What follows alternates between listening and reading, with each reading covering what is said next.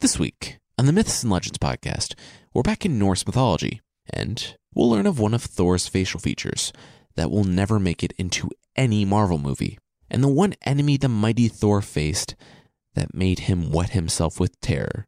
Then, on the Creature of the Week, it's a small flaming chicken that you do not want to kick out of your house.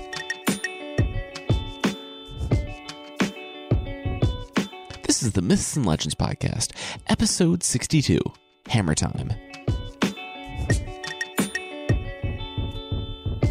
This is a podcast where I tell stories from folklore and mythology. Some are incredibly popular stories you think you know, but with surprising origins. Others are stories that you might not have heard, but really should. This week, we're back in Norse mythology, the mythology and, well, the religion of the Vikings, and various people in Scandinavia, Iceland, and other places in Northern Europe, until it was largely replaced by Christianity. It's the one with Thor, Odin, Loki, Freya, and others. And you don't have to have heard the other episodes on Norse mythology to follow this one. Though, if you like this one, I would recommend going back and listening to those. Despite how grim and dour they're often portrayed in popular culture, the real stories are pretty fun and ridiculous.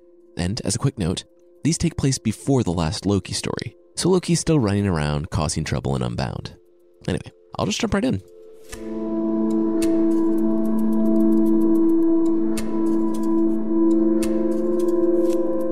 Over the last three months, the rattling from inside the box had grown quieter and quieter until finally, the day before yesterday, it had stopped altogether.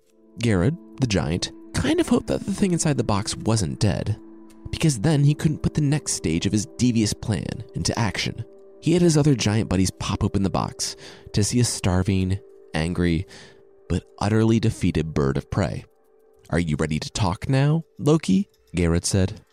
Yes, Loki said, and the infamous trickster flapped out and landed on the floor, transforming from a withered and beaten bird to a withered and beaten Loki. Three months ago, just for the fun of it, Loki stole Freya's magic bird cloak and decided to take a short trip to Jotunheim, or Giant Land. He had heard of the magnificent Hall of Geirrod and wanted to check it out for himself. It was a windy, snowy day when he landed, in bird form, on the windowsill of the hall.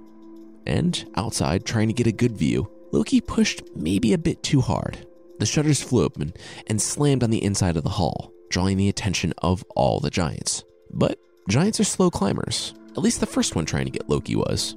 As Loki watched the giant huff and puff his way up the wall, the trickster almost felt sorry for him. And when he got close, Loki jumped to a perch just a little bit higher. Then he saw a giant that had clearly been working out, scaling the wall much faster. Loki beat his wings to fly away, but also found that he was stuck to the rafter. Loki sighed. Giant magic. Perfect. Loki was tackled by several angry giants. Geirrod had Loki hanging upside down by his bird talons, and the giant said that he had a small favor to ask of Loki. And yes, apparently, if a bird gets into your house, it's safe to assume that it's Loki wearing a magic cloak. The giant said that he just wanted to kill Thor. Loki laughed. Oh, a giant that wants to kill Thor. How weird and rare. But seriously, take a number. The giant, not wanting to go back and forth with a talking bird, threw Loki in a lockbox to persuade him to help Geirrod. Three months should do. And it did do.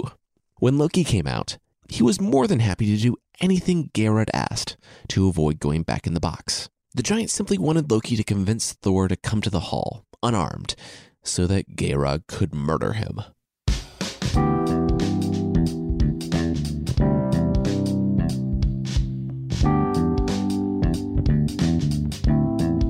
Weeks later, back in Asgard, Thor said Loki looked terrible. What happened? Definitely wasn't trapped in a box for three months to convince you to come to Jotunheim so a giant could murder you, Loki said. Wait, what? Thor said. Nothing, Loki said. Hey, you want to know who throws great parties? The giants. Loki somehow convinced Thor to come to a party in Jotunheim, and since it's a party, it might be a little rude to show up armed to the teeth to bash in giant skulls. And, for some reason, Thor agreed. He left his hammer, his belt of strength, and iron gloves, and went to the coolest party in Giant Land, where the attendees definitely won't get murdered. Or so Loki kept saying.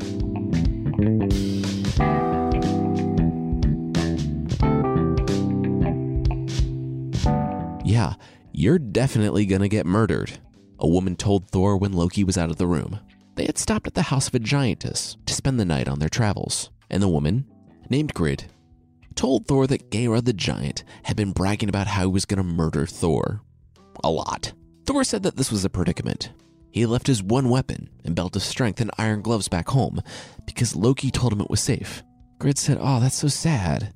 Being betrayed by someone you love and trust. Oh, no. We don't really trust him at all, Thor said. In fact, he deceives us constantly and might end up destroying the Nine Worlds. Oh. Okay, Grid said. Then it makes a lot of sense that you would follow him unarmed into Giantland. Hey, you know what? If you need weapons, I have an extra Thor sized belt of strength and iron gloves lying around. We giants kill a lot of heroes around here. I don't have a magic hammer, but I do have a staff. She told Thor that he could take them, because if he didn't, he was, as she kept saying, definitely gonna get murdered. And Thor's stuff ended up helping him even before they got to Geirrod's court. Thor stuck the staff into a rushing river and waded across, while Loki bravely clung to his belt. When they arrived at Geirrod's court, it was well after nightfall, and for a place to sleep, they were directed to the finest goat shed. Thor and Loki looked at the shed, nearly bare, except for a chair in the center. Except the chair was on a pile of straw, clearly hiding something. Okay, this is definitely a trap, right, Loki? Thor said, looking at the very suspicious chair. Loki sighed. Yeah, Geirrod had trapped him in a box for three months, and to get free, Loki had to promise to bring Thor here unarmed. Okay, Thor said, but why do you do this? I mean, he let you go. You realize you can just not come back, right? You don't have to do what they say. This is like Idun and the apples all over again. You can just lie to the giants and say that you're coming back and then not come back. You lie constantly, except when it will do you any good. Anyway, I'm going to go sit down in this chair that's definitely just a chair and not a trap, Thor yelled to the surely unsuspicious chair. When he sat down in the fairly comfy chair, two giantesses burst forth from the straw underneath the chair, saying that they were Geirrod's daughters, and it wasn't just a chair at all, but a cleverly disguised trap, and they were gonna kill Thor. Oh no, how surprising, Thor said, but he actually was a bit surprised when they started to propel the chair toward the ceiling to crush Thor against the top of the goat shed. But Thor had Grid's staff and braced it against the rafters. With his super strength, he pushed and sent the giantesses sprawling toward the ground. He heard a sickening crack. When he jumped down from the chair, he could see that it came back down on them, pinning both of them to the floor, and it broke their backs. Thor said, Oof, he was sorry about the backs. He just didn't want to get crushed against the ceiling. Would they be okay?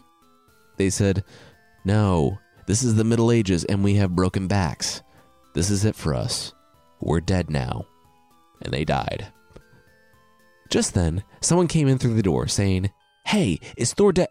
I meant, Hey, Thor, the party's just going on in the main hall. Come on in, buddy, the messenger said and ran as fast as he could toward the main hall.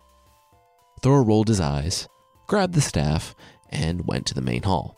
When he opened the door, he saw Geirrod standing there, flanked by giants. Hey, Thor, ready to party? Geirrod said. Geirrod, I know we're not gonna party, Thor said. You're trying to kill me. I get that. It happens. Kind of a lot. What? You're crazy. No, I'm not, Geirrod said. Then why do you have that red hot piece of iron behind you? Like you're ready to throw it at me, Thor said. Oh, you can see that. Yeah, Geirrod said. Because I'm gonna kill you. And he threw the red hot piece of iron. But he was not gonna kill Thor. Remember, Thor had iron gloves and caught the glowing hot metal. Geirrod was very surprised, and unfortunately, did not have any plan after sending his daughters to crush him and throwing hot metal at him. He gets points for creativity at least. Anyway, he bravely ran behind a pillar in his hall, while Thor, again, rolled his eyes. Thor tossed the hot iron at the giant. The giant laughed, thinking he was safe behind multiple feet of wood. He, unfortunately, misjudged both the heat of the metal and Thor's throwing arm. It burned straight through the pillar, Geirrod's midsection, a wall, and sizzled to a rest in the snow outside. Thor and Loki left Geirrod dying on the floor of his hall, with the other giants fleeing in panic. When they got to a safe distance, they saw the hall collapse and the fire consume all the buildings around it. So now they were not only stuck in Giantland, but they had no place to stay. In the middle of the night, Loki tried to console Thor, saying that it at least would bolster Thor's reputation. Thor said, Yeah, killing an unarmed giant cowering in terror is a big boost to the old reputation. And they began the long trudge back to Asgard, Thor vowing to never take another trip with Loki again, no matter how good the party sounded.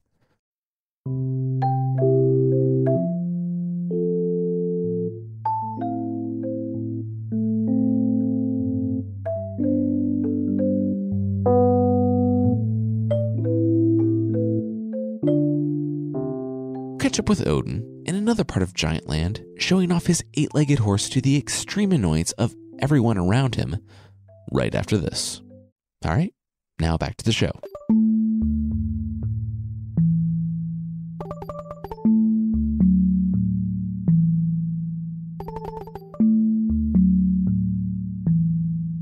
Elsewhere in Jotunheim, Odin was being his sneaky, inconspicuous self by riding his eight legged horse across the sky. He was in disguise, though he wasn't fooling anyone. There was only one person with an eight legged horse. Hrungnir, the strongest of the giants, was standing beside his own horse, watching the stranger, who was definitely not Odin, showboating across the sky. The giant had enough. It was one thing to meet the business end of Thor's hammer on a nearly regular basis, but for the giants, to have Odin spending a nice Saturday afternoon taunting them from the sky was too much. He was going to say something. He yelled at Odin to get lost before something bad happened to him. Odin looked down at him. Oh, yeah? And what was this little giant going to do about it? The giant said, How about I take that head of yours? Odin smirked. Hm, sure, if you can catch me. The eight legged horse touched the ground and bolted in the direction of the world tree. Hrungnir jumped on his horse, named Gullfaxi, meaning golden mane. I wonder if you can guess what the defining characteristic is, and chased Odin. To Hrungnir's credit, he kept Odin and his eight legged horse in sight the whole time. Unfortunately, Hrungnir didn't pay attention where he was going, as they were riding along the roots of Yggdrasil, the world tree, and he crossed the threshold to Asgard, the world of the Aesir. His horse skidded to a stop as he saw Odin resting in front of him. He reached down for a weapon. It looked like he would have to fight his way out. Except that he had been doing whatever it was giants from Norse mythology do with their free time, and he wasn't armed. Then he heard the gates to Asgard close behind him. He was locked in. The Aesir closed in around the giant. They had been fighting giants for years, and now they had one in the walls. So they invited him in for some heavy drinking.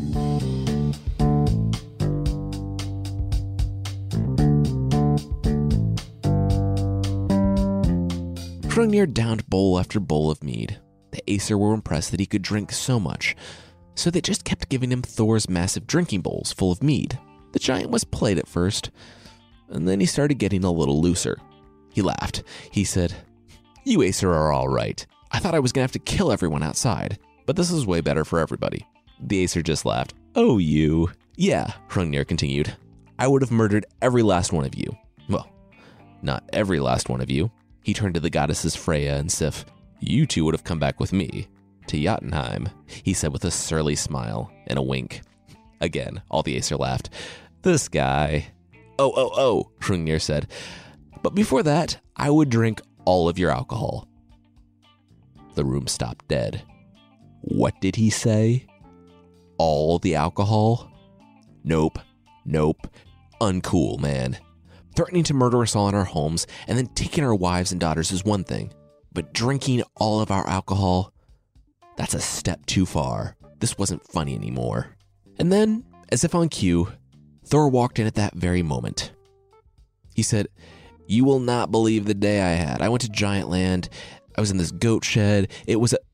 Wait, guys. Seriously, Thor said when he saw Hrungnir. We have talked about this. We can't keep letting the giants in here. And what? And you let him drink out of my bowls? All right, everyone who doesn't want giant sculling your clothes, back up. I'll take care of this. And the mighty Thor raised his hammer above his head. Okay, okay, okay, okay, whoa. Whoa. Whoa, Hrungnir said, cowering at the mead bench, hands over his head. Look at these, look at these, look at my hands. You know what you don't see in them? A weapon. How impressive is it for you to kill me without a weapon, huh? Huh? I think the answer you're looking for is not very. You might not know this, but after the death of Thrym and his family at his wedding, I'm actually the strongest giant. Even stronger than Utgarda and we all know how you fared against him. Thor lowered his hammer and thought about it. If you remember, Thrym was the giant who stole his hammer, and to whom Thor was very briefly engaged.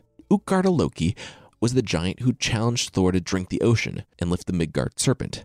Though Thor technically won both of those times, neither really ended super honorably for him.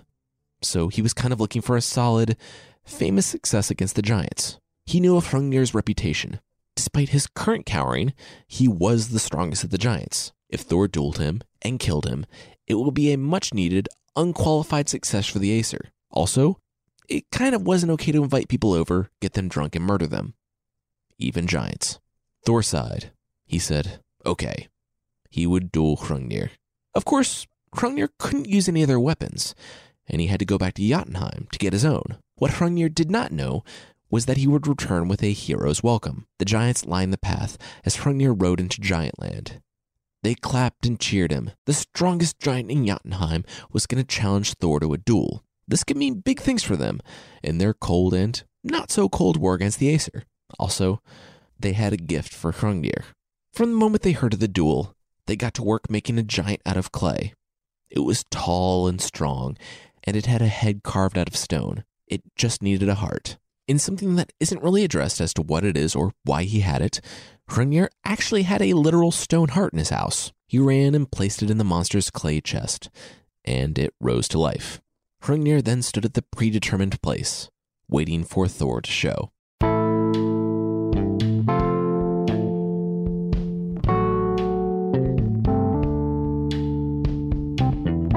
Later on, Thor was walking through Jotunheim with his servant, Thjalfi. Now, if you remember the episode where Thor went to the castle of Skrymir, or Utgarda Loki, with Loki and stopped along the way at a peasant's house, where he gave the peasants a nice dinner of his all you care to eat goat chariot, well, then you probably remember the father sucking the marrow out of one of the goats, giving it a permanent limp.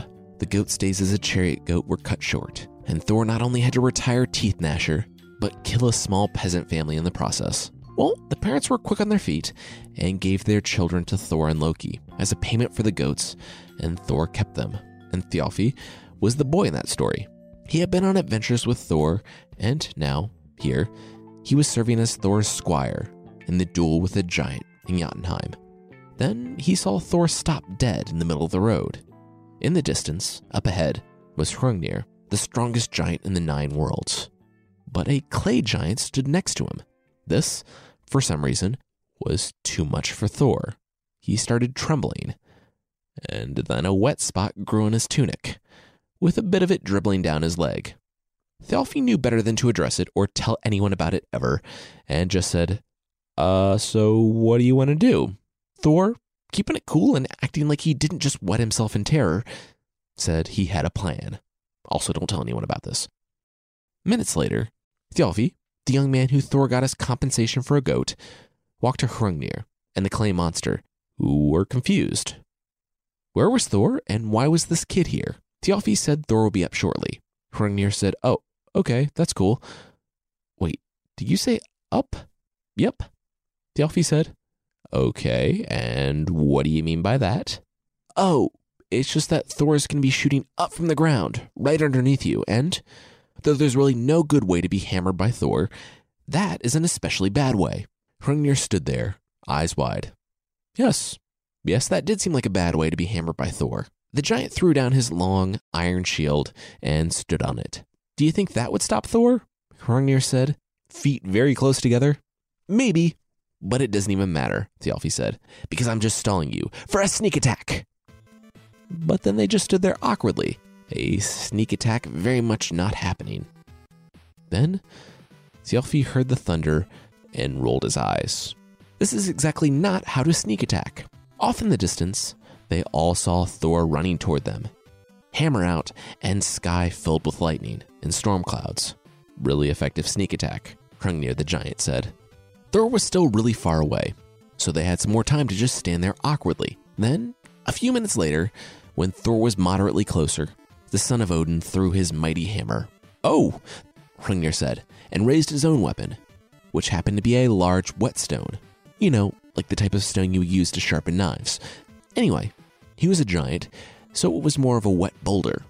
Hrungnir raised it up over his head and threw it in Thor's direction. Rock hit hammer in midair, and they exploded in a cloud of dust and shattered rock. But only for an instant. Neither party was very happy to see the other's weapon still hurtling toward him. Thor's hammer had been slowed slightly, but it was still careening toward Hrungnir's head. Hrungnir's whetstone had been halved, but the side that was not broken into fragments now had a nasty point that was headed right for Thor. Neither really had time to react before they were hit. Hrungnir saw his half a whetstone hit Thor in the forehead with more force than a bullet. It exploded in yet another cloud of dust, but after it quickly cleared, Thor was on the ground. Hrungnir had only an instant to enjoy this bit of victory until Thor's hammer hit him in the face, and, much to the horror of the onlookers in Jotunheim, went straight through Hrungnir's skull, only stopping when it lodged into the mountain behind him. Stunned and wiping fragments of the strongest giant's head from their faces, they barely registered what happened next. The story says that Thjalfi, the kid, took down the clay giant that made Thor wet himself, but the giant fell in such a way that it's hardly worth a story. But really, this son of a peasant, who is essentially Thor's slave, just takes down a monster that made Thor pee his pants. That is totally worth a story. My guess is that it wasn't anything spectacular, but Thjalfi, standing next to the horrified giant cheerleaders, and the monster made out of now dry clay, just took his battle axe and hit the giant's leg. Finding himself unexpectedly one legged, I can see the monster losing its balance and hitting the ground, crumbling into a thousand pieces. But that's just my guess. We don't know because, like the prose Edda says, it apparently wasn't worth the story, though it really was. Come on. The giants, when they recovered, ran as fast as they could away from Thor, who was not only laying on the ground as if he was dead, but was trapped underneath the dead Hrungnir's leg. Okay, so I don't know how this is possible. I don't know if it's just that Hrungnir was so big that even if Thor was far away, he was still in range of the giant's foot, or if it was like in Monty Python in the Quest for the Holy Grail, where the warrior was running at the guards at the same distance for a couple of different shots, and then he was just right there. Really, we shouldn't try to make sense of it. Thor was trapped under Hrungnir's leg after the giant fell, and Thjalfi panicked. He couldn't see Thor's face or move the leg at all, and he didn't know how much time Thor had underneath it. He ran to Asgard. I'm not sure how long it took for him to explain the whole weird story to Odin, Freya, and the others, and have them come to Jotunheim, but soon-ish, everyone was standing around Thor, and maybe wondering what smelled like urine. Everyone tried, but no one could get the giant leg off of Thor. Even if the giants weren't off washing bits of Hrungnir out of everywhere, they wouldn't have helped Thor after he just killed their strongest it was up to the Aesir. Then everyone heard the familiar footsteps of Thor's three year old son, named Magni. He was the result of Thor's extramarital relations with a giant. Jarnsaxa, Magni, was like a normal three year old, but he was seven eighths giant, because Thor is like three quarters giant, and he could easily deadlift a dead giant's leg off his dad. As a parent with a child that's just a bit younger than three, there's really nothing more terrifying than a giant toddler that can lift hundreds of pounds. Anyway, yes, Magni walked up to his dad, took the leg that no one else could lift, and not only lifted it above his head, but threw it, sending what was left of Hrungnir with it. Everyone looked at Thor as he laid on the ground and gasped. Thor regained consciousness and sat up, surprised to see all of his friends and family standing around him, looking worried. But he just saw Hrungnir's corpse flying across the sky and knew that he had done it. He had beaten the biggest giant in the land, and there was absolutely no hilarious and mildly humiliating catch. Why is everyone looking at me like that? Thor said. Even Thor's three year old was mildly shocked. He knew Dada wasn't supposed to look like that. Odin said, Are you guys going to tell him, or should I? How about I tell him? The Aesir shook their heads, still wide eyed. Odin turned to his son. Okay. Don't freak out, he said. But you have a large shard of Hrungnir's whetstone lodged in your forehead. Thor laughed. His dad was obviously joking. But when no one laughed in return, he put his hands to his forehead and found a large piece of stone jutting out. His face went ashen. Oh, okay, okay, wow, oh my dad, Thor said, kind of freaking out. Should I pull it out? Leave it in? Pull it out? Th- this is bad. How deep does it even go? Odin shook his head. He had no idea. He had helped fashion the sky from a giant skull near the beginning of time, and this was weird even for him. Thor gripped both sides of the stone, took a few deep breaths, and pulled. White hot, blinding pain flashed through his head, and he dropped back onto the ground. Wow, that. Whew, it looks like I'm going to leave it in for now, he said, when he had recovered enough to speak again. Odin said that he thought he knew someone in Asgard, a healer, who could help out with something like this. In the meantime, there was a matter of loot from Hrungnir's corpse, mainly that super fast horse Odin had raced. Who would get that? Maybe a certain really great dad? Who likes super fast horses? Thor smiled. He said Odin was right. The horse should stay in the family, and he knew exactly who it should go to his three year old son. Which, it seems a little young for me, though I suppose if you're old enough to deadlift a giant off dad, maybe you're old enough to own a super fast horse. Regardless, Odin wasn't happy about that, and ever the kind and caring grandpa said that some disgusting little son of a giantess didn't deserve such a sweet horse. Right within earshot of his grandson. I guess Odin forgot that he's actually the son of a giantess, so he really has no room to put down his grandson. Anyway, back in Asgard, Thor was tired of everyone looking at him funny, and even more tired of the constant headaches. He had to get this whetstone shard out of his head. Luckily, Odin was only mad about the horse gift for a short time, and called a seeress and a healer named Groa. She walked up to Thor's house, out in an area called the Plains of Strength, because of course Thor lives on the Plains of Strength. His house had a name too. It was called Bilskirnir, meaning, literally, lightning crack. Thor really sticking to the strength and lightning motifs. The house was a fit for the son of Odin, with 540 living spaces, in the event that you wanted to have a few thousand people over for a party. In living space 2 out of 540, Thor lay down. Groa crushed up herbs and said her incantations over Thor, and soon the whetstone started to jiggle. Ever so slightly. Better yet, because of the woman's magic, it didn't hurt. Thor didn't really know what he was going to do with a giant hole in his forehead, but he would cross that bridge when he came to it.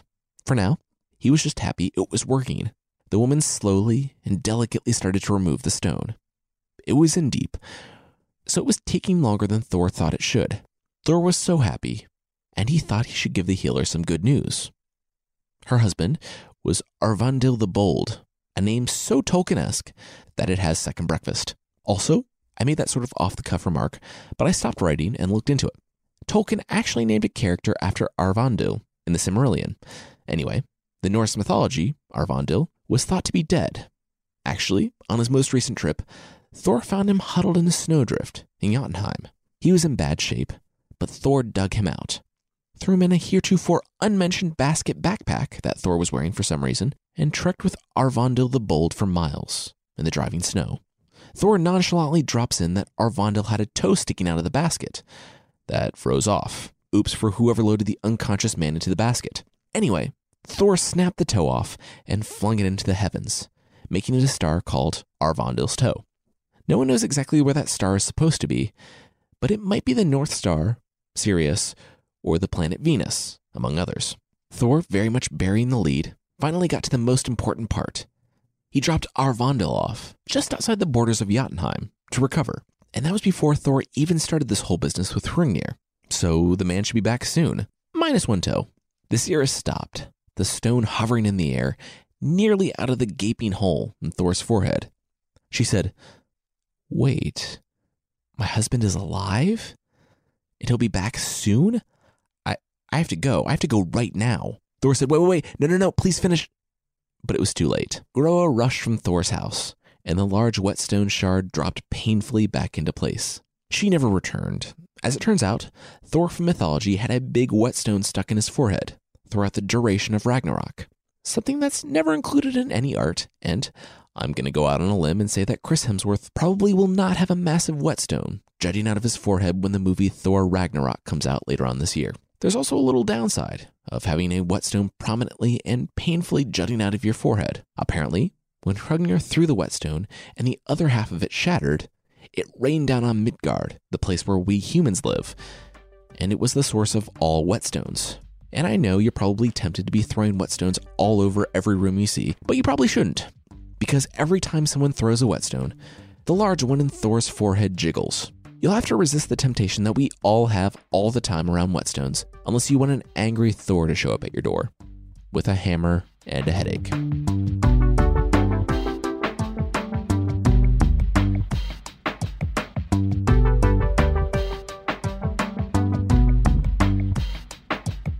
That's it for this week, and except for a few much shorter stories, that's maybe it for Norse mythology. I'll need to really comb through the stories, but I think I've hit all the major ones, which is sad because I love Norse mythology.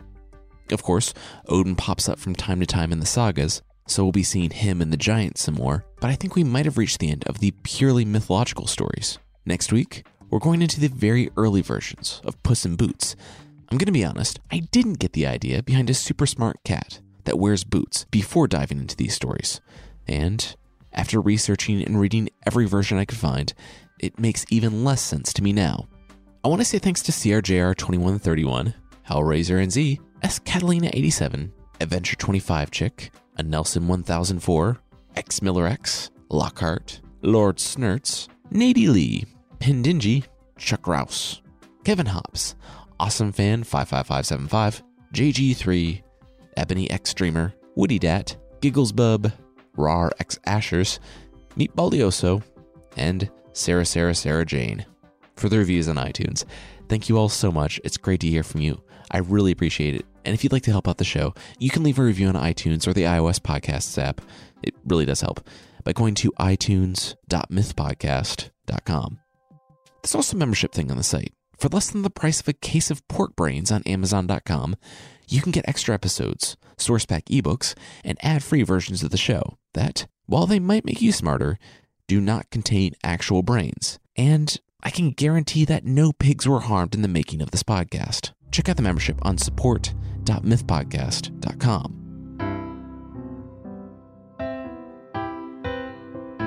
The creature this week is the Aitvaras from Lithuanian folklore. Okay, so your 9 to 15 year old chicken just laid an egg. Congratulations. Maybe. When the chick hatches, it will either grow up to have black or white feathers, and you might notice something else a little off about it. Namely, it will have a fire tail. Things from here can either get pretty lucrative for you or terrible, depending on how you treat your pets. If you're nice to the Aitvaras, it will go full buttercat for you and rob your neighbors. Unlike the buttercat, though, it will not just pilfer perishables, but will steal both grain and gold.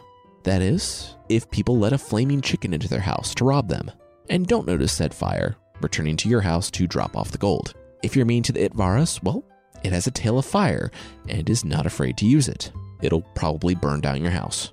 Basically, whatever you decide, it's not leaving. So get used to a tricky chicken extorting you for a warm place to sleep. If you don't have an egg laying 9 to 15 year old chicken, but would like an Aitvaras, don't worry. Aitvaras eggs can be purchased from the devil for the low price of your eternal soul. The Aitvaras can change its form, so while it's at home, it can be a chicken or become a black cat. And outside, it can once again remain a chicken or turn into a massive, terrifying, fire breathing dragon. That is just another reason not to kick the thing out of your house. Just inform the neighbors that there will be a flaming chicken by to rob them occasionally, that there's nothing you can do about it, and that you'll return the gold and grain as soon as the chicken's back is turned.